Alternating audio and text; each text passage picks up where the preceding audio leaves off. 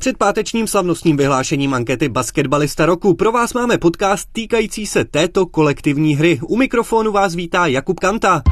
Olympijský podcast radiožurnálu Sport ze všech úhlů. Naším hostem není jeden z hráčů, ale trenér Ronen Ginsburg, který má už sedm let na starosti národní tým v České republice, ale působí ještě o něco déle. 56-letý Izraelec se v tuzemském prostředí dokázal adaptovat natolik, že patří mezi nejúspěšnější zahraniční kouče, kteří u nás kdy působili. Jak to dělá, přijde si slavný, poznávají ho lidé spíš v Česku, kde většinu roku pobývá, nebo v Izraeli. Jak basketbal vnímá a které věci jsou pro něj při práci důležité, to teď všechno zjistíme. Pane Ginsburgu, vítejte. Welcome. Thank you very much. I'm happy. Let's talk. Pojďme se trochu víc obecně pobavit o České republice. Co na ní máte rád? Je místo, které jste si třeba oblíbil, jídlo, něco, co si pak vezmete i do Izraela, už bez toho nemůžete být? Travel with to Israel. Nejdřív bych rád řekl něco jiného. V začátcích pro mě bylo složité vyrovnat se s místním počasím. V posledních letech se ovšem bohužel kvůli globálnímu oteplování zvyšují průměrné teploty. Nicméně pro mě je to dobře, protože ty zimy v Česku už nejsou tak příšerné, jak bývaly. Nemáte rád sníh? Ne, ani sníh, ani zimu. Teď už je to ale fakt lepší. Říkám, že kdybychom tu měli ještě pláže a moře, bylo by to perfektní místo k žití. V každé zemi si lidé často neváží toho, co mají. Ale já mám ten nadhled, protože jsem byl v tolika zemích, že mi přijde, že spousta lidí tady nevidí, jak skvěle se tu žije. Také v Izraeli je život dobrý, ale máme tam daleko víc problémů. Pak se podívejte třeba teď do Ameriky. Tady v Česku není ani problém s terorismem. Není tu tolik imigrantů jako v jiných evropských zemích. Ekonomika celkem fungovala, ale teď samozřejmě uvidíme, jak to bude dál, co s ní udělala pandemie koronaviru. To neví asi nikdo. Nicméně pořád, i když nejste nejbohatší, v Česku se na rozdíl od Ameriky dá přežít. Navíc je tu pěkná příroda. Není si tady na co stěžovat. Nebudu jmenovat, ale zažil jsem několikrát situace i s národním týmem, že jsme někam přijeli a ti konkrétní, do té doby nespokojení lidé si až někde daleko v cizině uvědomili, jak se v Česku máme dobře. Musíme si toho vážit a já si toho velmi vážím. A je tady u vás něco nového ohledně českého občanství? Proces probíhá, věřím, že to dopadne. Pokrok tam je. Teď je teda největší potíž zkouška z českého jazyka? Snažíte se na češtině intenzivněji pracovat, více učit? Ano, už celkem dobře občas rozumím, co kdo říká. Snažím se zlepšovat. Při práci s hráči používáte už i česká slovíčka? Nicméně já vím, že umíte říct ty mnohem složitější slova, třeba mravenec, kde jste se to naučil? Learn Mravenec. Mám i své pouliční učitele. Nemůžu jmenovat, ale oni mě tohle učí. Některá sprostá slova od nich znám. A co česká kuchyně, jak vám chutná? Ta izraelská je přece jenom dost rozdílná, ne? Ano, hodně, nejen kvůli koření. Na středním východě je podobná jako středomořská evropská. Používá se hodně zeleniny a olivového oleje, jako třeba v Řecku. Izraelské jídlo je skvělé. To samé nemůžu úplně říct o českém. Doteď jsem se snad ještě ani jednou neodvážil jíst takové to bílé kolo. Jak se to jmenuje? Jo, knedlík. Je to pro mě těžké sníst, vlastně to vůbec vyzkoušet. V Izraeli žije spousta lidí z celého světa. Moji prarodiče se přistěhovali z Polska a Ruska. Vzpomínám si, mohlo mi být tak 6-7 let, když jsem jednou přišel k babičce na oslavu a měla tam ty malé sendviče, které se prodávají tady v Česku třeba s vajíčkem. Ano, chlebíček se tomu říká. Když jsem to po těch letech tady viděl v obchodě, říkal jsem si, wow, právě takové věci si prarodiče přivezli z Evropy do Izraele. Když jste přišel do Česka, co pro vás bylo kromě počasí nejtěžší, ať už v osobním nebo profesním životě? Po basketbalové stránce jsem byl hned v pohodě. V osobním životě neřekl bych, že by to bylo vyloženě těžké, ale jsou malé věci, které mi ještě teď dělají problémy. Nicméně to není nic hrozného. Pár věcí jsem musel změnit. Jste tu 15 už years. 15 let, často se mluví o vašem vztahu k Česku jako druhému domovu. Víte zhruba kolik času ročně strávíte v Izraeli a kolik v České republice? Average, it's more than 300 days in Czech Republic. V průměru víc než 300 dní v roce v Česku. Vždycky říkám, že se tu cítím jako ambasador Izraele a tam jako ambasador České republiky. Můžeme tomu říkat druhý domov, ale po 15 letech tady já už to vnímám skoro jako první domov. Cítím se tu skvěle. Často tu pobýváte bez manželky. Je to pro vás těžké, protože 300 dní v roce bez manželky? No. Tak to zase není. Létá sem za mnou na návštěvy a já za ní. Jsme manželé přes 30 let. Možná, že pro nás je svým způsobem dobré, že se nevidíme každý den. Ten vztah to posiluje. Zvykli jsme si na to, funguje to. Takový život jsme si vybrali. Žena mě podporuje. Kdyby s tím od začátku nesouhlasila, tak bych do toho nikdy nešel. Posloucháte olympijský podcast radiožurnálu.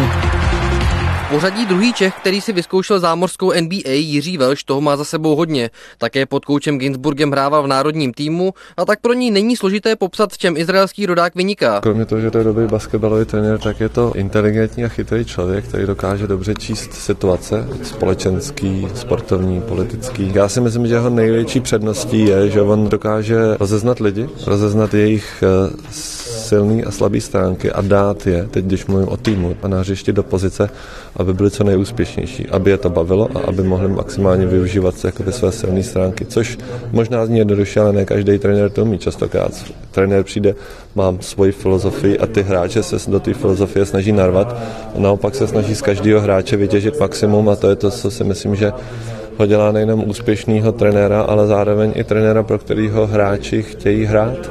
Eh, Tomáš Satoranský, když Deno přišel k nároďáku, kde byl Tomáš, tak vím, že jsme měli několik rozhovorů na téma to, že jeho styl coachingu a tréninku je jakoby netradiční a možná mu cizí. Dneska je Tomáš v situaci, kdy si opravdu vyloženě jako užívá to, že hraje v týmu a v systému Ronena Ginsburga. Velš by neupíral Ginsburgovi zásluhy ani kvůli výjimečné české generaci basketbalistů. On vlastně to dokázal rozeznat, že tady jsou výjimeční hráči. Teď se nemusíme bavit o Tomáši nebo Satoranským nebo Honzu Veselým, ale že viděl potenciál ve Vojtovi Hrubanovi, v uh, Jardovi Bohačíkovi, v Patrikovi a, a, a v těch všech, ve všech těchto těch hráčích, Ma- Martinovi Křížovi, který dneska dělají takovýto srdce zralý, pevný jád do toho národního týmu. Předseda České basketbalové federace Miroslav Jansta zase může vysvětlit, proč se před sedmi lety pro někoho možná překvapivě rozhodl pro změnu na postu reprezentačního kouče. Pavel Budinský, který je bez velmi kvalitní trenér, jeden ze tří, čtyř nejlepších českých trenérů v basketbale, tak autoritu neměl takovou, jak jsem prostě udělal průlom a podařilo se mi přesvědčit výbor, který sice až na to druhý těžkým hlasováním, že jsme získali poprvé v historii zahraničního trenéra, jsem už toho Nena vnímal eh, jako polovičního Čecha, protože on zná uvažování, zná to chování, zná ty lidi. To znamená, nebyl to žoldák nejatý k národnímu týmu, ale byl to součást národa. Dokázal naladit ty hráče, stal se jejich partnerem a zároveň šéfem a bylo to vidět hlavně na tom mistrovství světa. Prostě s tak malým úzkým kantem dosáhnout takových výsledků je ve světě málo obvyklý a taky jsme, mám to, máme za to ohromný renomé. Jak s hráči pracujete, protože často slýchám, že jste velmi dobrý právě v tom, že najdete každému hráči takovou pozici, která mu sedí a cítí se v ní na hřišti dobře. Jak to děláte? Myslím, že hru velmi dobře vnímám, cítím. Díky svým zkušenostem ji dokážu číst. Vím, v čem je který hráč dobrý. Takže se snažím mu najít místo, pozici, ve které bude mít v nějaký okamžik proti soupeři výhodu. Někdy to funguje, někdy ne. Ale na to už zase vy jako trenér můžete reagovat a zkusit něco změnit. Studoval jste třeba psychologii nebo podobný obor, prostě něco, co by vám v tomhle směru mohlo pomoct vyznat se v hráčích? You know, to be today basketball coach, Dnešní práce trenéra basketbalu není jen o znalostech, moudrosti. To možná tak z 30, možná o trochu více procent. Dalších 30 procent je komunikace. Zbylých 30 a víc procent je ve správném řízení kolektivu, ve kterém musíte ukočírovat ega hráčů. Takže psychologická stránka věci je důležitá. uh, Je český basketbal něčím specifický nebo čeští hráči? of all, V první řadě si myslím, že mají výborný způsob myšlení, mentalitu. Když jsem sem přišel, ze všech stran jsem slýchal, že ne. Ale už způsobení v Nymburce a pak i z národního týmu vím, že čeští basketbalisté jsou pracovití a ve velké míře skromní lidé. Tím neříkám, že všichni, ale asi tu skromnost bych vyzdvihl oproti ostatním zemím. Jste při práci pod tlakem? Pocitujete ho? Když chcete být úspěšný basketbalista nebo trenér, vlastně to funguje v jakémkoliv sportu, musíte umět co nejvíc hlasy zvenčí nevnímat. To na vás vytváří ten nežádoucí tlak. Už v Izraeli jsem se snažil, i když ne úplně od začátku, nečíst, co lidé říkají o mně, hře mého týmu. Musíte si jít vlastní cestou. Když to neuděláte, dostanete se pod tlak. Ve sportu cítíte určitý tlak stále, ale musí vycházet z vás. Přece každý chce být úspěšný, snaží se být co nejlepší. Takže ten tlak si na sebe musíte vytvářet sami, ne ho cítit z okolí. Samozřejmě i já cítím ten tlak zvenčí, ale myslím, že oproti Turecku, Řecku nebo Izraeli je to tady a v západní Evropě v pohodě. Přijde mi, že kluby a jejich vedení jsou trpělivější. Takže z tohohle pohledu je tu práce snažší. Možná, že to je pro vás jako pro zahraničního trenéra v Česku lehčí právě kvůli tomu, že i kvůli té určité jazykové bariéře dokážete lépe eliminovat ten tlak zvenčí. Je to pro mě snažší. Nicméně se tu po skoro 15 letech necítím jako cizinec. Vzpomínám si, jak jsem v Izraeli poznal v mých prvních letech se seniorskými týmy, že ten tlak vnímám víc, když si čtu komentáře. A bylo jedno, jestli byly pozitivní nebo negativní. Proto se snažím už takové věci nedělat a tyhle vlivy filtrovat co nejvíc to jde. Každý trenér by to měl dělat. Za sedm let v pozici hlavního trenéra basketbalového Nymburka slavil Ronen Ginsburg sedm českých titulů a sedm triumfů v poháru. Na větší úspěch v evropských pohárech ale jeho svěřenci nedosáhli. Po nástupu k národnímu týmu skončil na mistrovství Evropy sedmý. Díky tomu si Češi pak zahráli i olympijskou kvalifikaci v roce 2016 a až pozdější vítěz a postupující Srbsko je do Ria nepustilo. Na Eurobasketu za další dva roky sice Ginsburg se svým výběrem zaznamenal nejhorší výsledek v samostatné samostatné české historii na evropském šampionátu, následně ale uspěl v kvalifikaci o postup na mistrovství světa. No a v Číně Češi dokráčeli loni pro senzační šesté místo. Před sebou má teď Ginsburg s národním týmem další olympijskou kvalifikaci, tentokrát o Tokio a v roce 2022 domácí mistrovství Evropy, po kterému mu vyprší stávající kontrakt. V České republice dosud nepůsobilo moc zahraničních trenérů, kteří by byli úspěšní jako vy, a to napříč všemi sporty. Zajímalo by mě, jak to děláte. Možná, že kořeny mojí rodiny sahají až do Česka. Nevím. Od chvíle, kdy jsem sem dorazil, se tu cítím velmi dobře. A to jak v soukromém životě, tak profesním, na hřišti. Nevím, co mám oproti ostatním, kteří tu neuspěli. Třeba to tak Bůh chtěl a proto mě do Česka přivedl. Jste silně věřící? No, ne, nejsem nějak zvlášť, ale věřím, že naše životy něco řídí. Přijdete si slavný? Tady v Česku? Ano, nebo v Izraeli.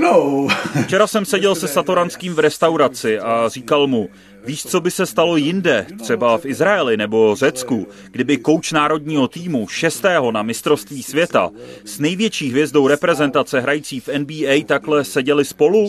Moc by si nepokecali. Pořád by za nimi někdo chodil, chtěl si povídat a tak dále. No a v tu chvíli k nám někdo přišel, dal nám se satým malý dárek.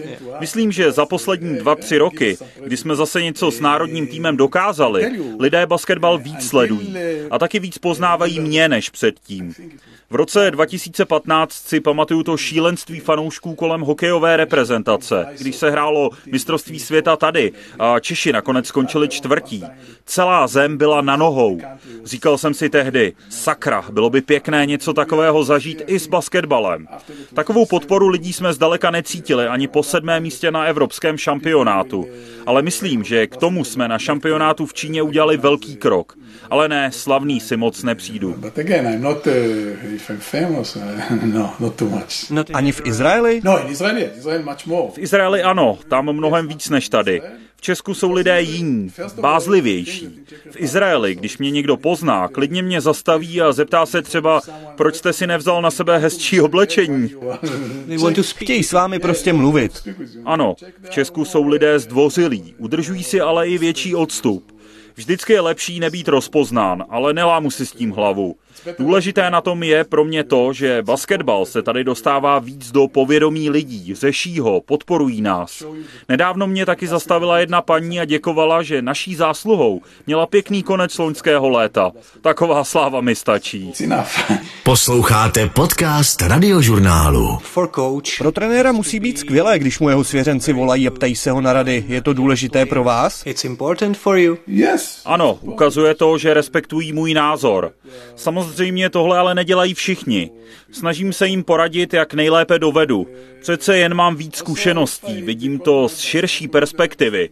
Spoustu i basketbalových věcí vnímám jinak než oni. Uh, Co jste radil Bohačíkovi na přestup do Francie, protože přiznal, že s vámi o tom mluvil? Znám Štrasburg i jeho kouče, systémy, které používá, taky některé hráče. Boči mu jsem říkal, s kým z týmu by se mu mohlo dobře spolupracovat a s kým hůz. Víte, z profesionálního basketbalového hlediska by pro Bočiho možná bylo lepší zůstat, protože Nymburk může být lepší tým než Strasburg. Ale na druhou stranu ta šance ještě víc dostat mezi zainteresované lidi své jméno je velká. I když už díky výkonům z Nymburka reprezentace o sobě dal vědět. Teď jde do lepší ligy, kde jste víc na očích. Může se ještě víc posunout, takže jsem mu to doporučoval. A v neposlední řadě, v takové situaci, kdy má hráč tu možnost odejít, musí si položit otázku, jestli by jednou třeba nelitoval, že to neudělal. Jsou hráči, kteří s tím nemají problém a nelitují. Jako třeba Petr Benda, který v minulosti nabídky ze zahraničí odmítal a má v Česku výbornou kariéru a až ji ukončí, bude spokojený. Pak jsou ale hráči s trochu jiným charakterem, kteří by se pak trápili, že do toho nešli. Bohačík je podle mě ten typ. V čemž mě utvrzuje to rozhodnutí, které udělal.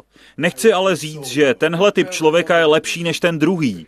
Záleží na tom, jak pak se sebou dokážete žít. This type it's good and this type it's good. You know, but depends how you live with yourself. You work uh, here. Pracujete tady na České basketbalové federaci, sedíme na Strahově v zasedačce nedaleko vaší kanceláře. Zajímá mě, jaké další aktivity, povinnosti máte jako kouč Českého národního týmu. Chodím na různé trenérské kliniky, občas chodím sledovat tréninky a zápasy mládežnických výběrů. Dávám pak zpětnou vazbu koučům. Navštěvuju zápasy České ligy. Díky internetu vidím poměrně často zápasy juniorů, abych si udržel přehled a sledoval podstatné věci. Takže se podílíte i na směřování českého basketbalu? Můžete do toho mluvit, říct, měli bychom se vydat tudy? Ano, samozřejmě, ale hlavně tu na to máme Michala Ježdíka a Jiřího Velše, pak kouče těch týmů, včetně Luboše Bartoně a dalších. Vycházíme spolu dobře, známe se spoustu let. Respektují, co říkám. Třeba teď přes léto jsme měli několik kempů se všemi těmi mládežnickými výběry a já se jim snažil vysvětlit moji představu, jaký basket by měl hrát národní tým. I na soustředění Ačka jsem teď pozval nějaké mladíky, ale ne proto, že mi o nich někdo řekl. Už jsem je viděl, znám je. Nakouknou do prvního týmu. We are closer. Blíží se páteční vyhlášení ankety. Kdo je pro vás český basketbalista roku? Who is for you Czech Basketball Player of the Year? Wow, I didn't think about. O tom jsem nepřemýšlel. Určitě Satoranský za to, co dokázal v NBA, ale taky předváděl v národním týmu. Ocenění na dalších příčkách by si podle mě letos zasloužilo víc hráčů. Doufám, že konečně uspěje například Vojta Hruban. Tomu to každý rok uniká a já nerozumím tomu proč. Posloucháte Olympijský podcast radiožurnálu. Pojďme to teď vzít od začátku. Jak jste se vůbec dostal k basketbalu? Proč jste si vybral tuhle hru, která se stala vaší životní vášní? uh. Když jsem byl malý, chodil jsem na basket a fotbal. Fotbal jsem hrál za juniorku Maccabi Tel Aviv a basketbal za jiný Tel Avivský klub, Bejtar. Měl jsem rád obojí. Ale jednoho dne máma řekla, že je na čase se rozhodnout. No a nakonec mi vlastně ona vybrala basketbal, protože jsem podle ní byl z fotbalu častěji zraněný. Jsem za to rád, basketbal mi dal strašně moc. Ale zas kdo ví, třeba bych byl ve fotbale ještě úspěšnější.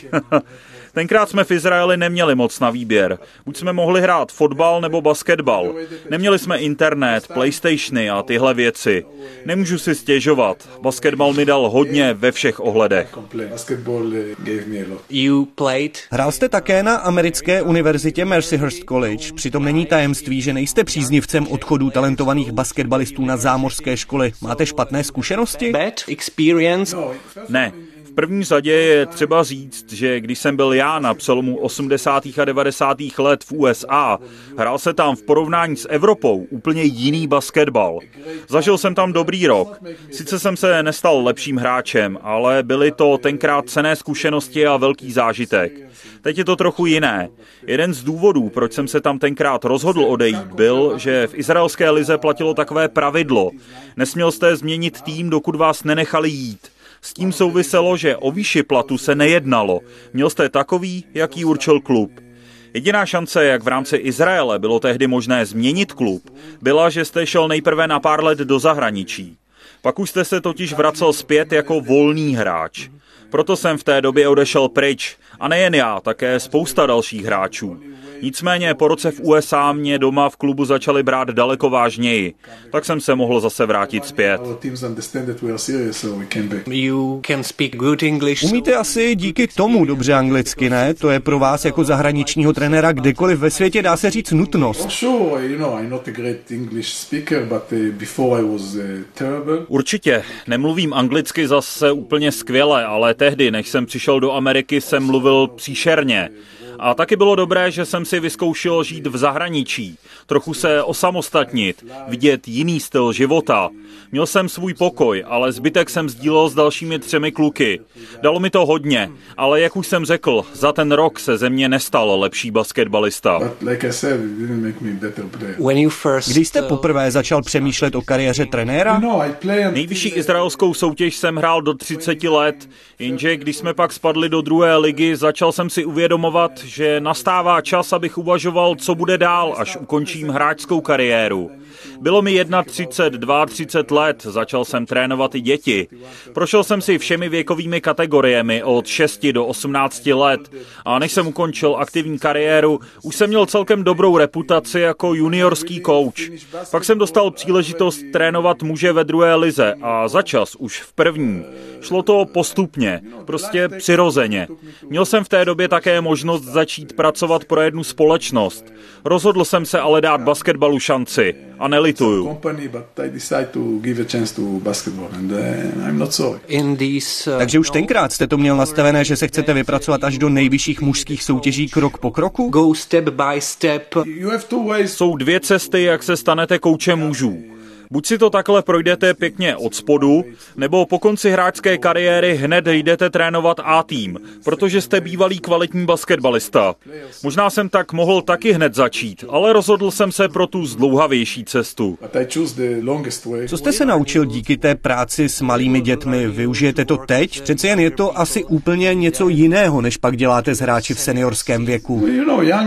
Mladí hráči jsou daleko naivnější. Na druhou stranu zase opravdu dělají to, co jim řeknete. Jdou za vámi, nedělají si tolik, co chtějí. Čím je hráč starší, utváří si svůj pohled na věc, ať už v životě nebo v basketbalu. Víte ale, co vždycky říkám? Co je basketbal? What is basketball? Game. Exactly, kids game. Přesně tak. Dětská hra. Všichni ti velcí hráči nebo i trenéři začínali na plácku za barákem s kluky ze sousedství. Basket je prostě dětská hra. Myslím, že právě díky tomu si připadá mladší. I když jako trenér jste hodně pod tlakem. Takže si z tohohle pohledu musíte užívat léto všechny ty tréninkové kempy s chlapeckými a juniorskými reprezentacemi, pak mladými členy širšího dospělého výběru. Nabývá vás právě taková práce s mladými lidmi? Dokážete si u toho odpočinout? Není to relax. Když děláte s dětmi, musíte učit basketbal. S mužskými týmy a speciálně reprezentačními máte před sebou nějaké cíle a hlavně chcete vyhrávat. Pracujete už s hotovými hráči, i když samozřejmě je prostor i tady zlepšovat nějaké detaily, konkrétní činnosti. Daleko víc už ale musíte řešit taktiku, vztahy v týmu, vyrovnávat se s tlakem. Je pravda, že tohle léto jsem se trochu vrátil jakoby v čase. Líbilo se mi to. Člověk musí změnit pohled, soustředit se na nedostatky a snažit se rozeznat talent. Hráče, který by mohl být dobrý v budoucnu. Když jste začínal, měl jste trenérské vzory? Idols? Ano, ale neřekl bych zase úplně vzory. Prostě respektuju spoustu koučů, kteří podle mě dělají skvěle svoji práci. Třeba Ettore Messina. Hned jak jsem mohl, vyrazil jsem na trenérskou kliniku, kde přednášel. Nebo Penny Gershon, David Blood. Řekl bych to tak, že jsem se snažil vzít si od každého něco. Něčím se inspirovat, ale zůstat svůj. Budovat svoji osobnost. Posloucháte olympijský podcast radiožurnálu. Teď se pojďme vrátit do roku 2006, tehdy jste poprvé přistál na letišti v Praze. Věděl jste předtím něco o České republice? about Czech Republic. Nothing. Nic. Když za mnou Mulika Curin přišel, jestli bych s ním nechtěl jít trénovat do Česka, tak jsem si říkal, to se zbláznil? Jo, jasně, z mládí jsem si pamatoval z 60. 70. let velké české týmy a hráče, jako Brabenec, Kropilák a další. Pro nás Izraelce to tehdy byli velcí Čechoslováci. Ale v té době, kdy se mě Muli ptal, jsem o žádném týmu z Česka neslyšel a to jsme hráli také evropské poháry. Muli mi ovšem řekl, věř mi, je to dobré místo na žití stejně jako tamní lidé. Navíc Nymburk je dobrá organizace. Nakonec jsem neodmítl. No a mám pocit, že to bylo jedno z mých nejlepších životních rozhodnutí, které jsem udělal. My best decisions that I took. When you arrived, Když jste dorazil do České republiky, v jaké kondici jste tehdy našel basketbalovou scénu u nás? Bohužel, tehdy bylo víc týmů v lize na vyšší úrovni než dneska. Nebyl tu jen Nymburk, ale tři, čtyři další kluby, jako Prostějov, Pardubice, Děčín. Nebyla to špatná úroveň. Týmy se tehdy daleko víc soustředili na útok a méně na obranu. S Mulika Curinem jsme se v Nymburce začali zaměřovat víc právě na defenzivu. start work on defense more. back to the 2013. Vrátíme se do roku 2013. To jste skončil jako hlavní trenér na lavice basketbalového Nymburka. Jaké jste měl tehdy nabídky od jinut? Vrátil jsem se do Izraele a pak skoro podepsal smlouvu jako asistent Piny Gershona v Panathinaikosu Atény, ale vedení nakonec po sezóně podrželo jejich stávajícího kouče. Měl jsem pak nabídky i z Izraele a Polska, ale rozhodl jsem se pracovat pro jednu z televizí. No, neutekly ani tři měsíce a už jsem se zase vracel do Česka. Přišla nabídka od Miroslava Jansty, tentokrát ale nenabízel práci v klubu, ale u národního týmu. Vzal jste to hned, nebo jste nad tím musel déle přemýšlet? Když volá Mirek, musíte to brát vážně. Stačily tenkrát, myslím, dva telefonáty na vyladění detailů a bylo to. V tom roce 2013 jsem byl díky televizi na Eurobasketu ve Slovinsku a viděl Čechy hrát. Většinu hráčů jsem znal a viděl jsem, že ten tým má budoucnost. Vzpomínám si, jak na první tiskové konferenci, kde mě jako hlavního kouče oznamovali, jsem řekl, že se můžeme dostat na olympijské hry.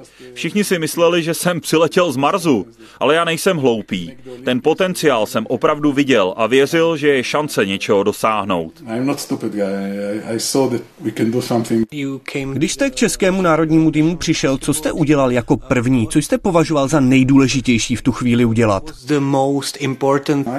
uh, Za nejdůležitější jsem považoval najít tempo hry, které by těmhle hráčům sedělo. Takže jsme začali hrát rychle, vycházeli z agresivní obrany, zakončovali co nejrychleji, to budeme umět. Prostě spěchali na útočnou polovinu. Jako kouč reprezentace nemáte moc času na přípravu. Musíte se proto koncentrovat na tři, čtyři pro vás důležité detaily a ne třeba deset. Musíte docílit toho, aby se vaši hráči cítili v tom systému dobře, rádi se do reprezentace vraceli. Nemůžete se snažit ještě vzdělávat, něco učit. Snažím se, aby naše vztahy byly rovnocené. Takže na tréninku na vás volají Neno nebo pane Ginsburgu? Mr. Ginsburg. Ne, většina mi říká kouči, pár neno, ale tohle neřeším, když mě poslouchají. Z mého pohledu je pro jakýkoliv úspěch české reprezentace zásadní mít ideálně všechny nejlepší české basketbalisty pro danou akci k dispozici. Je dnešní reprezentanty složité přesvědčovat, aby přijeli? no. Ne, podívejte, třeba Satoranský to je větší patriot než já, vy a kdokoliv. Vždycky, když může, přijede. A jestli nemohl jednou za těch 14 let v národním týmu, možná někdy s Janem Veselým to zvenčí může vypadat, že je to složitější, ale pokud mě paměť neklame, chuť přijet měl vždycky. Většinou jsem s přístupem nikoho problém neměl. Proto jsem se vždycky snažil s hráči vytvořit a udržovat dobré vztahy. Jediný hráč, se kterým máte tak trochu problém, nebo jak to říct, prostě pod vámi nereprezentuje, je David Jelínek. Doufám, že David ví, že ho považuji za dobrého basketbalistu. Nechci se moc vracet do minulosti, ale bylo to tak, že když jsem ho pozval na sraz, občas mohl, někdy ne. Důvody omluv už si moc nepamatuji. Když jsem s ním mluvil naposledy, byl jsem k němu upřímný. Řekl jsem mu, že si myslím, že není o tolik lepší než naši ostatní křídelníci v národním týmu, jestli vůbec. Navíc na ten post mám opravdu dost hráčů. Někdy je moc kození v polívce na škodu. Rozhodl jsem se prostě vsadit v tu chvíli na jiné. Možná jsme se úplně nepochopili, vznikla nějaká chyba v komunikaci, ale já mu dveře do reprezentace nezavřel. Byl bych rád, kdyby hrál.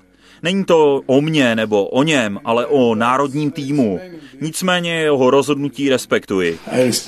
Už jste to trochu nakousl. Jaký je váš přístup k basketbalu? Jak tu hru vnímáte? Které detaily jsou pro vás důležité? Basketbal se neustále vyvíjí a vy musíte taky.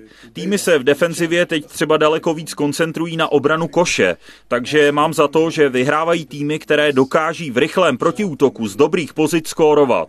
Když se podíváte na statistiky v Eurolize nebo NBA, uvidíte, že pokud se vám podaří vytvořit dobrou pozici a vystřelit v prvních šesti sekundách útoku, máte víc než 50% šanci skórovat.